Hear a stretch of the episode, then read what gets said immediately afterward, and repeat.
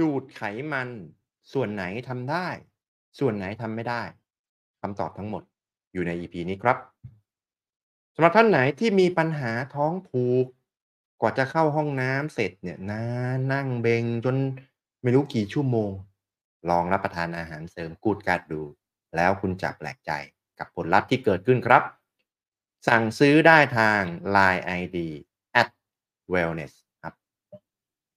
หลายคนนะครับมีปัญหาเรื่องรูปร่างนะครับเอ่อไม่ว่าคุณจะทำควบคุมอาหารออกกำลังกายหรืออะไรก็แล้วแต่นะในการลดน้ำหนักในการเอ่อทำให้รูปร่างเนี่ยออกมาดีออกมาสมส่วน สุดท้ายถ้าเกิดว่าคุณลองเอ่ออยากจะมองหาทางเลือกนะครับ ในการเอ่อเอาไขมันออกจากร่างกายของคุณไขมันส่วนเกินนะ คุณก็จะเริ่มหาแล้วว่าการดูดไขมันเนี่ย มันมีมันทำส่วนไหนได้บ้าง มันมีข้อดีมันมีข้อจำกัด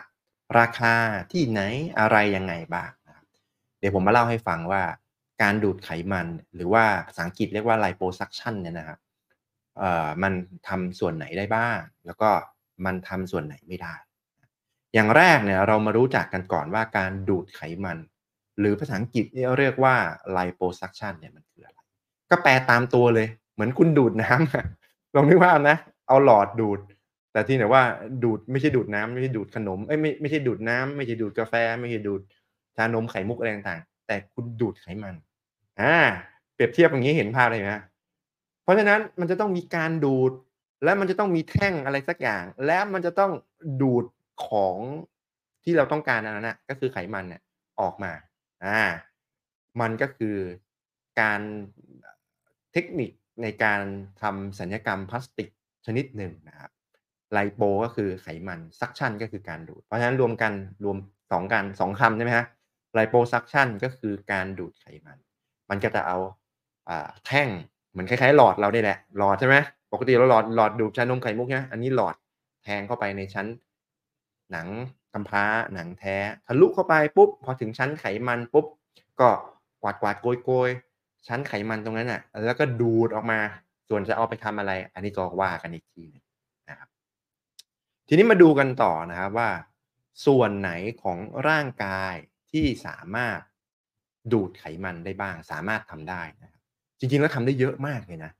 เอาตั้งแต่ท้องนะครับ ก็คือส่วนของพุงเราอ่าท้องล่างท้องบนอะไรต่างส่วนใหญ่มันก็หนักหนักไปข้างล่างแหละตามแรงโน้มถ่วงเนาะคงไม่มีใครไม่มีท้องล่างแล้วก็ขึ้นมาข้างบนถูกไหมครับ มันก็จะเป็นส่วนแรกก็คือส่วนของพุงนั่นเอง ส่วนที่สองก็คือส่วนของท้องแขนอ่าท้องแขนที่เวลาเรากระพือปึ๊บๆๆๆๆอย่างเงี้ยก็สามารถดูดได้ ส่วนที่สามนะครับ ส่วนของก้นอา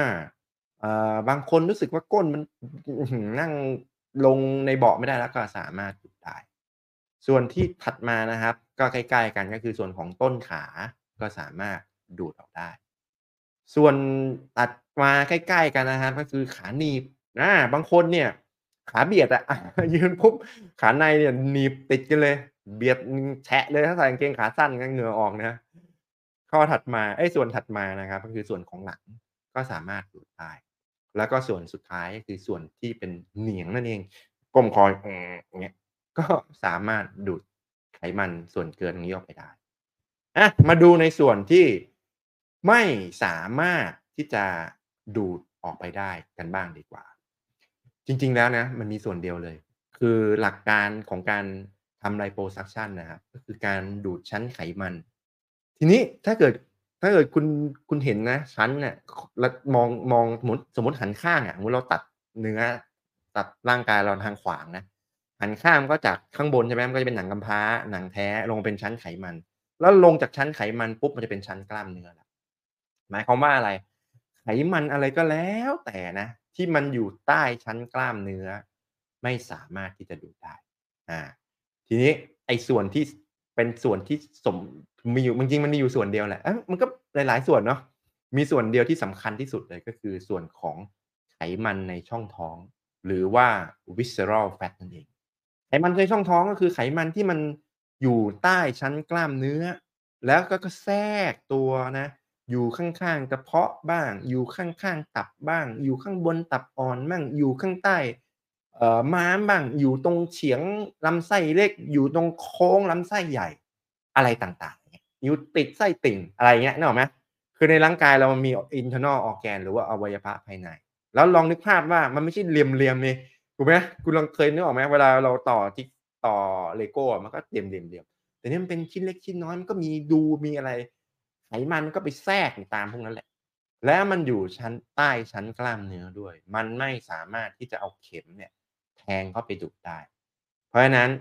ไขมันที่อยู่ในช่องท้องหรือ visceral fat เนี่ยไม่สามารถที่จะใช้เทคนิคในการดูดไขมันหรือว่า liposuction ทำได้นั่นเอง อย่างถัดมานะครับ มาดูกันดีกว่าว่า ความเสี่ยงแล้วก็อันตรายที่ อาจจะนะเกิดขึ้นได้ คือแน่นอนแหละทุกจ่ายทุกสิ่งทุกอย่าง มันมีข้อดีแล้วก็มันมีข้อจำกัด เหรียญมันก็จะมีด้านนี้แล้วก็มีด้านนี้ถูกไหมอะนึกยกตัวอย่างให้เห็นภาพนะ สมัยก่อนตอนช่วงที่เอแก๊ส LPG อะอะสักสิบปีที่แล้วที่ LPG ดังๆนะมันก็จะเถียงกันว่า เอ้ย LPG เนี่ย ติดไฟได้ด้วยนะแต่มันก็ประหยัดนะ อะแล้วน้ำมันไม่ติดเหรอน้ำมันก็ติดเหมือนกันถูกไหมแต่องค์ประกอบมันจะต้องมีประกายไฟมีน้ำมีเชื้อเพลิงแล้วก็มีอากาศก็เหมือนกันแก๊สก็เหมือนกันแก๊ส LPG ก็เหมือนกันต้องมีประกายไฟมีเชื้อเพลิงก็คือแก๊สถุงต้ม LPG แล้วก็มีอากาศ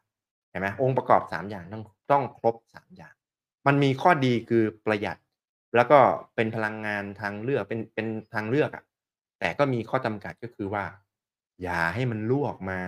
แล้วก็อย่าให้มันมีประกายไฟนะ ถ้า2ออย่างนี้รวมกันยังไงยังไงในนี้มันก็มีอากาศอยู่แล้วมีออกซิเจนอยู่แล้ว ก็ทำให้เกิดไฟไหม้ได้นั่นเองอะเรากลับมาดูในเรื่องของการดูดไขมันกันต่อนะครับว่า ความเสี่ยงแล้วก็อันตรายที่มีโอกาสที่จะเกิดขึ้นได้มีอะไรกันบ้างนะครับ อย่างแรกเลยนะ ก็คือการติดเชื้อ ในแง่ของการผ่าตัดนะครับ เอ่อไม่ว่าจะเป็นผ่าตัดเล็ก ผ่าตัดกลางผ่าตัดใหญ่ ขึ้นชื่อว่ามีการเปิดผิวหนังออกมาเนี่ย มีความเสี่ยงทั้งหมดเลยเพียงแต่ว่าโอกาสมันก็จะเล็กน้อยขึ้นกับการผ่าตัดนะครับว่าอ่า ถ้ายิ่งเป็นการผ่าตัดเล็กโอกาสก็จะติดเชื้อก็จะน้อย แต่ไม่ใช่บอกว่าไม่ดีนะ ถ้าไม่มีไม่มีการทำผ่าตัดอันไหนที่บอกว่าร้อยเปอร์เซ็นเพียงแต่ว่ามีโอกาสน้อยกับมีโอกาสมากแค่นั้นเอง ไม่เชื่อนะ คุณลองดูนะ คนที่แข็งแรง กล้ามมันเริ่มเลยนะ นักกีฬานักรบทหารทำไมมีแผลนิดเดียวอะติดเชื้อในสนามรบอะตายถูกไหมเชื้อโรคตัวเล็กๆ แค่แผลคุณเปิดเข้าไปในร่างกายได้ ก็จบนะเพราะฉะนั้นมันมีความเสี่ยงอยู่ เพียงแต่ว่าก็เป็นความเสี่ยงที่สามารถควบคุมได้ แล้วก็ไม่ได้เป็นการผ่าตัดที่ใหญ่นะอ่ออันถัดมานะครับ ก็คือหลังจากที่คุณดูดไขมันออกไป คุณลึกภาพนะ ตัวคุณมันมีไขมันอยู่ใช่ไหมครับ คุณดูดออกไปปุ๊บเหมือนเหมือนเราตัดเหมือนตักเค้กก้อนเนี้ยเหมือนเราตักช้อนตักจุ๊บออกไปอ้าวมันก็โบไง พอโบปุ๊บไอ้ชั้นข้างบนคืออะไรก็ชั้นหนังไงมันก็มีโอกาสที่มันจะบุ๋มลงไปได้อ่าถ้าสมมุติว่ามันดูดไม่สม่ำเสมอใช่ไหมครับมันก็จะเรียบๆมาแล้วก็บุ๋มเรียบๆมาบุ๋ม เห็นไหมอันนี้ก็คือมีความเสี่ยง ซึ่งอันเนี้ยก็แล้วแต่ความสามารถแล้วแต่เทคนิคของหมอของแพทย์ที่เป็นคนทำนั่นเอง แต่มันก็มีความเสี่ยงนะฮะอย่างถัดมานะครับ ก็คือความเสี่ยงที่แท่งในการดูดไขมันเนี่ยมันแทงไปโดนอวัยวะที่สำคัญ อย่าลืมว่าเราต้องการที่จะดูดเฉพาะไขมันออกใช่ไหมส่วนอื่นเราไม่ต้องการ เราไม่ต้องการให้มันแทงทะลุไปถึงส่วนอื่นโดนอวัยวะสำคัญอื่นๆ ก็มีโอกาสที่จะเกิดอุบัติเหตุนะขึ้นอยู่กับเอ่อเขาเรียกทักษะความสามารถประสบการณ์หรืออุบัติเหตุอะมันมันมีโอกาสเกิดขึ้นได้นะครับ ก็เป็นหนึ่งในความเสี่ยง อย่างถัดมานะครับก็คือ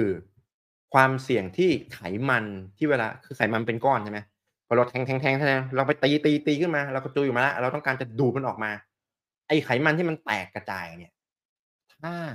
มันไม่ออกมา แล้วมันไปโดนส่วนอื่น ๆที่สำคัญ มันก็ไม่ดีถูกไหมฮะเพราะจริงๆตอนแรกมันก็กลับเป็นก้อนนั่นแหละคือคือถ้าถ้าเราไปแทงออกมาแล้วดูดออกมาเนี่ยก็โอเค แต่ถ้ามันไปแตกแล้วมันไปโดนอวัยวะอื่น ๆ ไปอยู่ในส่วนที่มันเป็นส่วนสำคัญ ก็มีความเสี่ยงที่จะเกิดอะไรที่มันไม่ดี อันนี้ก็ขึ้นอยู่กับเทคนิคขึ้นอยู่กับประสบการณ์ของคนทำด้วยเหมือนกัน อย่างถัดมานะครับเอ่อมีโอกาสนะที่จะเกิดเลือดคั่งน้ำคั่งนะใครบางคนอาจจะนึกภาพไม่ออกนะ คุณเคยเกิดแผลไหม?แผลถลอกอะเลือดออกเสร็จแล้วปุ๊บเฮ้ยทำไมมันมีน้ำอะไรใสๆมีน้ำเหลืองไหลออกมา อันนั้นแหละ เหมือนกันเลย เวลาเราเอาอะไรบางสิ่งบางอย่างนะ ออกจากร่างกาย ร่างกายมันก็จะมีการทดแทนเห็นไหมมันก็จะมีน้ำเหลืองบ้าง มีน้ำบ้างอะไรบ้าง มันก็มีโอกาสที่จะเกิดเลือดคั่งเกิดน้ำเหลืองคั่งนั่นเอง ซึ่งไอ้ตรงเนี้ยมันจะไปมีผลต่ออวัยวะอื่นๆนะก็คือไตปอด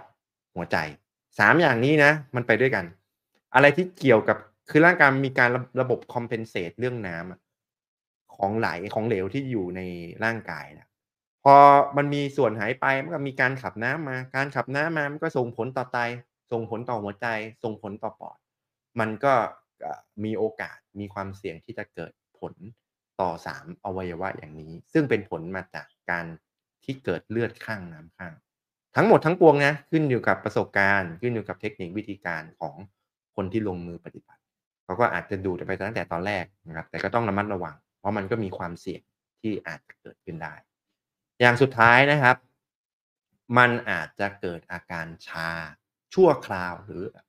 ชาถาวรก็ได้นะ นนี้มันเป็นทฤษฎี แต่ส่วนผมส่วนตัวผมเองไม่เคย ไม่เคยเอ่อลองทำ liposuction ดูนะครับคือมันมีเส้นประสาทอยู่ใช่ไหมบางทีมันอาจจะเป็นการทำลายเส้นประสาทส่วนนั้นไป แล้วมีการสร้างขึ้นมาทดแทน หรือทำลายไปแล้วมันไม่มาเลย อะไรอย่างเงี้ยก็มีโอกาสเกิดขึ้นได้ หรือท่านไหนนะ ที่มีประสบการณ์ในการทำนะครับดูดไขมันแล้วมีมีมีอาการเนี้ย ลองพิมพ์คอมเมนต์มาบอกกันบ้างนะครับว่า มีจริงหรือเปล่า หรือว่ามันเป็นแค่ทฤษฎีสำหรับท่านไหนที่ดูแล้วชอบรู้สึกว่าเป็นประโยชน์ก็กดไลก์ถ้ารู้สึกว่าน่าจะเป็นประโยชน์กับคนอื่นรอบข้างก็กดแชร์ ถ้าคุณมีเป้าหมายเดียวกันนะครับ อยากดูแลสุขภาพแบบองค์รวม อยากหุ่นดี อยากชะลอวัย อยากห่างไกลโรค ก็กดติดตาม ถ้าไม่อยากพลาดเนื้อหาดีๆ ก็กดกระดิ่งแจ้งเตือน แล้วพบกันใหม่ EP หน้า สวัสดีครับ